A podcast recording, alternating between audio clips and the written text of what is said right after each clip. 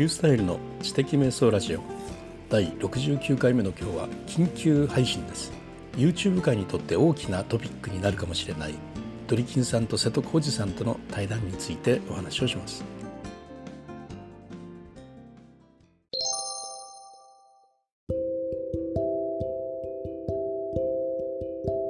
緊急配信なんていうのでちょっとびっくりされたかと思うんですけれどもあの内容はですねあの瀬戸康史さんとドリキンさんとの対談これなんですね。であの実はですねあのご存じない方のためにあのお話をちょっとしておきますね。あの8月4日にですねあの人気 YouTuber 子どもたちに人気なね登録者160万人もいる人気 YouTuber の瀬戸康史さんとてもあの面白い元俳優さんでいらっしゃるんでとっても面白いあの振りとかね表情とかでえ、面白いネタを作って、え、子どもたちが楽しみにするようなそういうような動画を作られる方なんですが実はですね本人はそれをすごく辛く思ってるんですよね。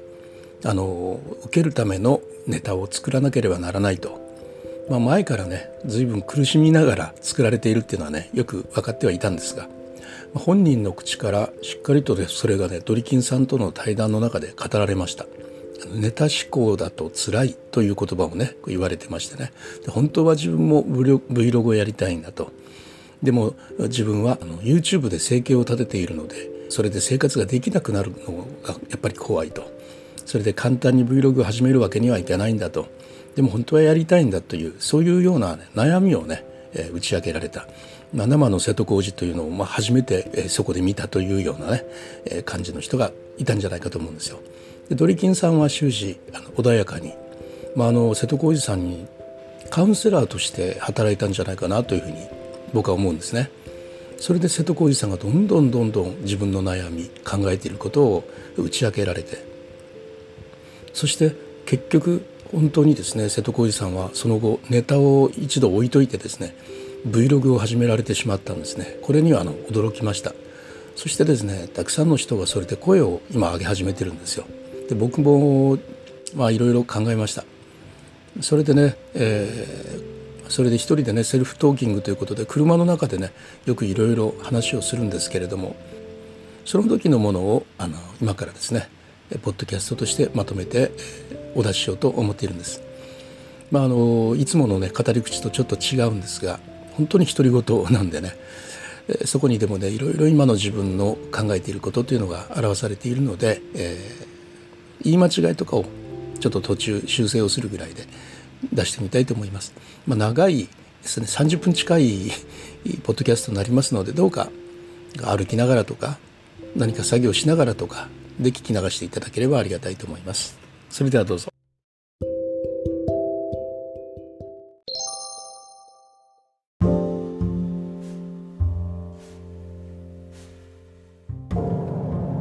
とにかくあの潮目が変わってきたっていうのをすごく感じてるということでね。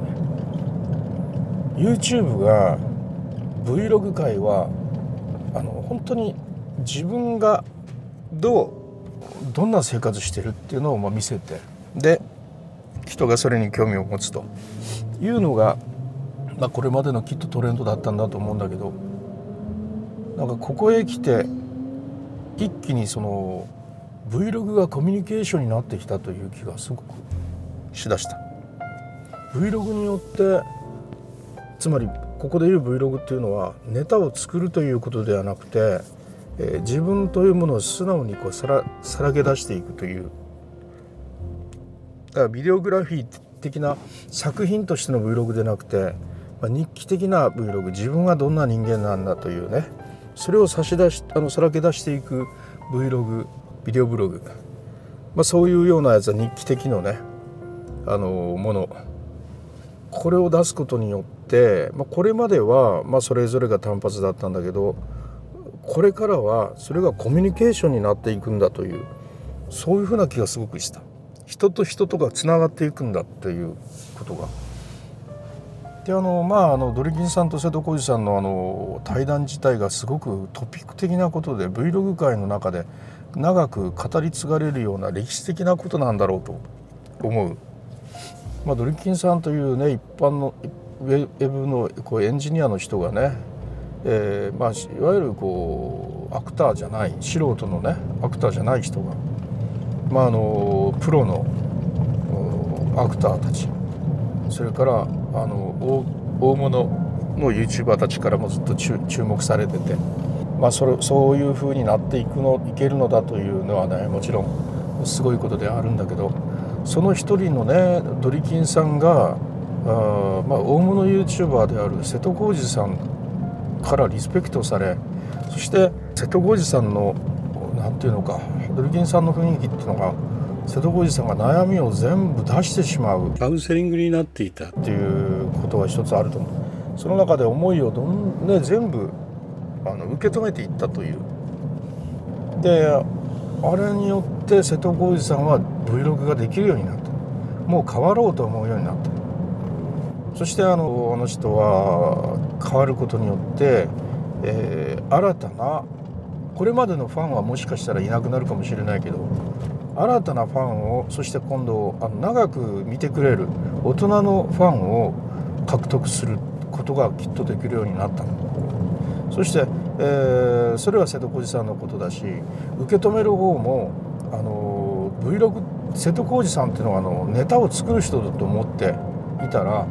そうじゃなくて生の瀬戸康史さんっていうのは面白い人だなと非常に共感できる人だよなと。そういうようなことも Vlog っていいんだなということで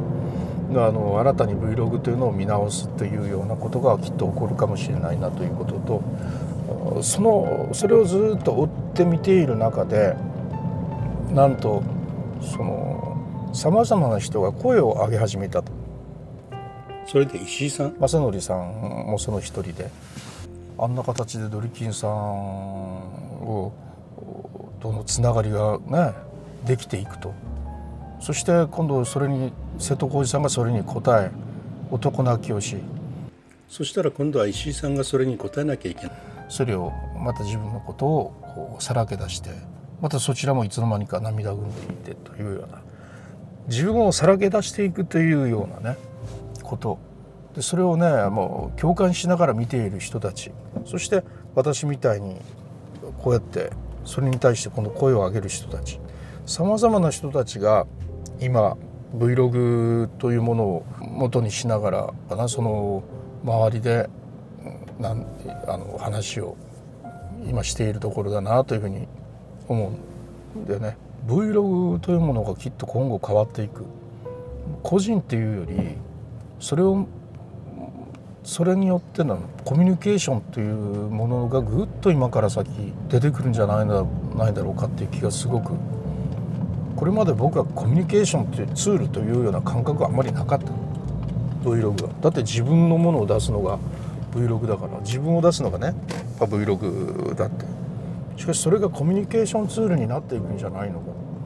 それによって答えていくあの時ああいうことがあったよねみたいなことを言ったらそれに対して答える Vlog ができていくという、まあ、そういうことはもちろんこれまでにきっとコラボ的な感じであったとは思うんだけれども。でもそれが今後当たり前になっていくんじゃないか。あの時こんなこと言ってたよね。と僕それ今度やってみたんだと。あんまり僕は動画のコメントってそうやってこなかった。でもやりたくなってきた。今回の見てからね。そっかと。Vlog って人と人をつなげるんだっていうことがなんかすごく腑に落ちてきた。それで人の Vlog に突っ込もうという気になってきた。うん。そういうようなことかもしれないなと。まあ、きっとこの感覚っていうのは今までなかったように思うし、まあ、Vlog っていうことについていろんな人たちが語るようになってきたなってくるんじゃないかっていうのもねだってあの相当たくさんの人が見てるはずだもん。で、えー、だって瀬戸康史しか見なかった人は「ドリキンって何?」っていうとこから始まってで瀬戸康史がなんかすごくリスペクトしてるなとでこのドリキンさんとの会談によって瀬戸康史変わったなと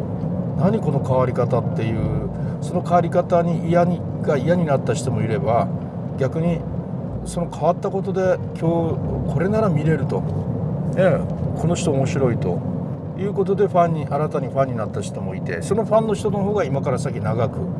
続いていくわけで。でその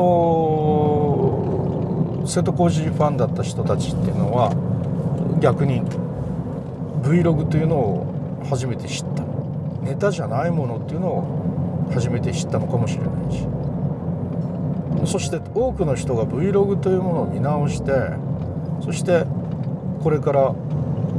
自分も Vlog ってやってみよう冷蔵庫の中のものをみんなに言うなんていうこと自体考えたこともなかったけどそれ自体が面白いコンテンツになってるなら自分だってできるぞっていうようなね。僕もやった僕もやったみたいな人たちが出てきて。でそれがなんかまたコミュニケーションみたいなのを形成していって。僕たちにとってのグルードンみたいなのが、まあ、瀬戸康史さん界隈の人たちの中でまたできてくるかもしれない。でもっと広く Vlog がきっと認知されていくんじゃないかな。でこれってあの、まあ、5G せあの僕もねずっと言ってることで、まあ、あの2000年前からねあの僕はあのウェブを立ち上げててそしてあのさホームページっていうのを持ってて。ただ持つこと自体が楽しかったんで何か書こう何か書こうと思ってた時にウェブ日記っていうのがあるのが分かって。でウェブ日記面白いということであのライトウェブの制作日記を始めて。本当に楽しかった。何かをねネット上に上げるということが楽しかった。でそこに人が来てくれてコメントくれるっていうのがものすごく楽しかった。で当時そんなねプライベートな日記なんて誰が見るんだっつって言ってたんだけどでもそれがそれっていうのは実は人が興味があるもので実は人は人のプライベートに興味があるわけで覗いてみたいなというのはあったわけで。だからその素地があったから2003年ぐらいからブログが大ヒットしてみんな普通にブログを書くようになった。携帯で書いていた携帯で簡単に自分の自分というものの生活の後を残すことができるようになった。そして大大きくねヒットしていったブログになった。あんだけ人のプライベートなんて誰が見るかよって言ってた。のそれがみんな見るようになった。普通になったでそれと今同じことが起きてて Vlog なんて誰が見るんだよ。と人が人の生活なんかね。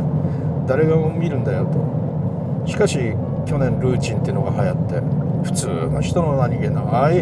えー、朝の出勤風景みたいなののルーチンっていうのが爆発的に見られるようになって。でそれって需要があるんだなということがだんだん分かってきて。そして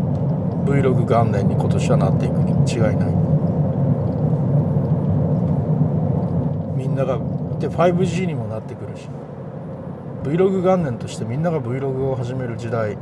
そのスタートの年に今年がなる。そのスタートの年に瀬戸康史とドリキンさんがあれをやった。あれで大きく変わって本当にみんなが Vlog っていうものをしようという気持ちになってきて。で今度だからみんなが自然に Vlog というものを始めていこうとしていた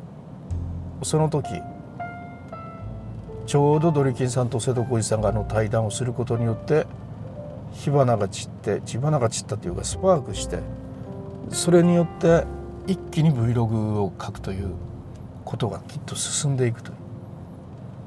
だって瀬戸康史さんのネタが好きで見ていた人たちなんて Vlog なんて興味ないし知らないしそういう人が多かったんじゃない中学校高校のような子供たちっていうのはあんな瀬戸康史の男泣きのところとか素直素のままの瀬戸康史とか初めて見るんじゃないそれを面白いと思う中高生の人たちっていうのは、まあ、今後増えていくのかもしれない、まあ、自分もするようになるだろうし。そして今度はその瀬戸康史さんが Vlog 化したということはかなりおっぱ大きな YouTube 界の話になっていくんで当然カズさんだとかヒカキンだとかああいう人たちっていうのにもやっぱ何らかの影響がきっとあるに違いない。カズさんとかヒカキンとかああいう人たちも Vlog 始めるかもしれない、まあ、ただあのカズさんにしてもヒカキンにしろえー、ねさまざまな YouTuber にしても専業の YouTuber の人たちっていうのはそれでお金を、ね、得ないと生活費を得ないといけないんで、まあ、そんなに簡単なことじゃないかもしれないけれどしかし確実にそのような Vlog っていうのは増えていくんじゃないだろうかと。そういうような感じがします。ちょうど僕もこの機会っていうかねこの契機にそれを見ることになって。僕はあの最初 Vlog を始め出したのはパドリギンさんのがパッと目に入った2006年の終わり頃になったのかな。いや2016年の終わりぐらいだあ違う2000終わりぐらいじゃない。2016年だ。2016年に僕はあのドリキンさんのを見てそして面白いなと思って僕もあのこういうのをやってみたいなと思ってするようになった。そうだ。ただえー、っとなんでそれ始めたかったのオズモモバイルっていうのを見てそのオズモモバイル面白いなと思っていろいろ検索してるとドリキンさんのやつが確か当たった。でへえこういうものやってたんだと思って。でこういう日常を出すようなのがあるんだと。で僕もやってみようっつって始めた確か。ねポットかなんかもポットかなんか紹介されててあじゃあ僕もそのポット買おうっつって買って。ねそして、えー、そういうことをやろうやり始めようとして僕は買ったんだ。で最初一番最初が今でも覚えてるけど春日の中華料理店に行った時のそこからスタートした。それから自分の住んでるところからあのいつも行く喫茶店まで歩いていく様子をと撮るのをしてみたりジンバルウォークをそこから始めてみたり、えー、というふうにこのずっとしていったんだけどあの見てるうちにすごいの画像が出す人が現れてきてて。なんかかっこいいっていうか。音楽でドリキンさんの自体がだんそういうふうなのもちょこちょこあって見せ方っていうのにこだわっててタイムラプスがあってみたり、えー、ね、それとかあの止めが入ってみたり。でなんかかっこいいなと思って。なんか、えー、そういうよでドリキンさん自体が撮ってカメラをいろいろ変えていってた。だからこういうようないろいろカメラを使うことによって、えー、より良い映像で自分もやりたいなと思うようになった。それで気軽にやってたのをだんだんちょっとハードルが上がってき始めて、えー、初めは僕はみんなで Vlog 簡単にやろうぜってって iPhone だけでやっちゃおうぜっつって iPhone だけでやることにこだわってお手軽 Vlog っていうので記事も書いててそれにこだわって iPhone だけでやろうぜにこだわってた。しかしなんかすごくこうファッショナブルでかっこいいのが出てくる。僕は今それをねあの Vlog と言わずにビデオグラフィーという言い方してる。なんでかというとビートの内藤さんがビデオグラファーで書いてる。でビデオグラフィーだからあのおしゃれなあのようなのはねあのあれじゃないんだ。あの Vlog とは言わないと自分の中では思ってて。やっぱり見せるための芸術作品映像作品だと思ってて。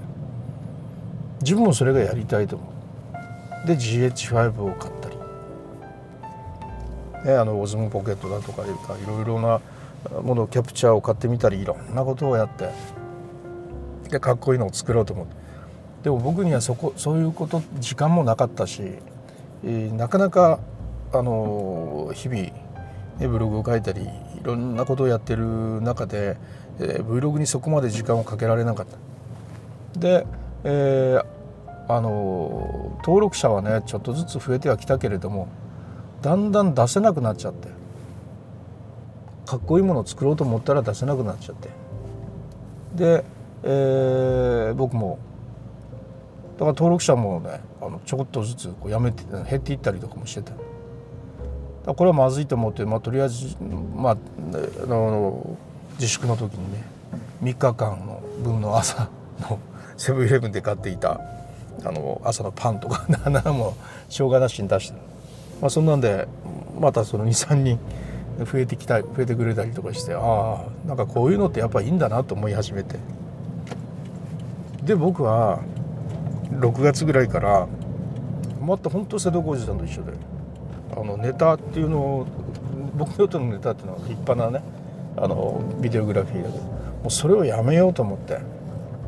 それをしだしたら僕には時間がないと思っただからあのそれをやめてもう普通にまた元のあの Vlogger あのねカメラにこだわらない。こだわるほどのものを持っているのかというそういうところにもいっぺん戻っていこうというふうに僕は思いました。でうんまた Vlog に戻ったあの気軽に Vlog にを作ろうと思ってね。で今近頃結構短い範囲の中でやってて。それもそんなにすごいことをやってるわけじゃなくてまた iPhone の中だけでほぼ完結させてて。まあ最終的には音の調整だけを、まあ、やるぐらいのとこでまあ必要なところにキャプション入れるぐらいはするけど、まあ、それも時間をかけずにやろうというところでもう簡単にポンポンと作ったやつを今上げるようにはしているところですね。そこにドリキンさんと瀬戸さんのあれを見たと見て、えー、自分の中でもピーンとあのだからハマったというかね同じなんだみんなとその時に思った。ネタ思考という言い方してたけれどもそうだネタ思考は疲れるよなとか思って僕もあ同じなんだなと思ってみて同じなんだなというより瀬戸康史とかいうふうなもプロの、v、プロの ね YouTuber が、ね、それで生計立ててるわけだからプロの YouTuber がネタ思考で苦しんでるっていうのを見た時にね 非常に面白かった不思議だなと思った。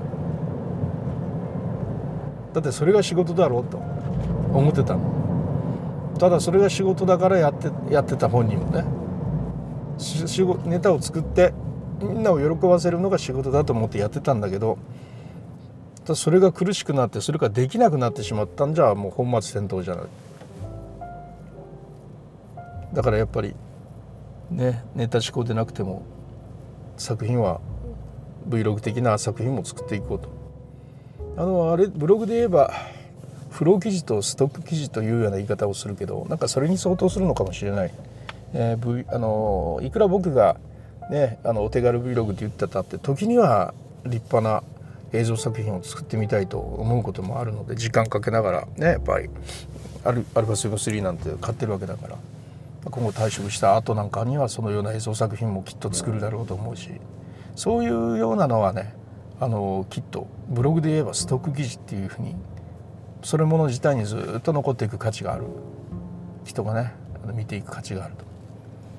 であの、ま、日常のね日記的なものをただ書いていくっていうのはブログで言えばフロー記事って日記記事ってよく言う言い方をするんだけど。でどっちもだどっちが良くてどっちがダメっていう意味ではなくしどっちが稼げるとか稼げないとかいう話でもないんだけど、まあ、一つの中にどちらもがあるっていうのがねいいんじゃないかなと。ブログの中に絶対特化記事だけじゃないとダメというもの。個人がやってるブログだから。そういう時にはそういうフロー記事もあって。ああなるほど。こういう人間性がある人が書いてんだって。あこのブログの主はこんな人なんだと、ね、だって特化記事だけだったら、ね、誰が書いたっていうわけなのでね。でもフロー記事が間間にあることで人間ああこの人の人間がここに出てるなってなるわけですよ。じゃああのそういう記事っていうのもね当然あっていい。でブログもや Vlog もやっぱり同じであの立派なものばっかりの中にこのちょっと、ね、フロそういうようなフロー的な Vlog があるっていうのもやっぱ良いことだしその逆でもいいし Vlog 的な中にストックがねストック的な映像作品が入ってたってやっぱいいし。である程度そのねあのアクセスが集まり始めたらまた別にチャンネル作ってそっちで専門的にやればいいし。そういうようなあのブログの運営と非常にやっぱり似てるところもあるなと。いうふうにも思いましたね。ストック記事と Vlog 記事と。あストック記事とあのプロ記事というような考え方ね。うん。まあどちらにしてもその世の中の数勢っていうか Vlog というものへの捉え方そういう数勢の中での一つのきっと、うん、必要なというかねまあ、適性のあるタイムリーな今のみんなにきっと必要なあのトピックだったんだろうと思います。でさらに僕自身にとっても今の自身の僕の Vlog の作り方考え方っていうところにもピタッとはまったあの出来事だったんです。でもしかしたらいろんな人があのにとって必要だったイベントなのかもしれないあれは。なんかねそういうことをすごく思うんですね。相当深まりました。ということで明日これをもとに話をします。はい、一旦おしまいです。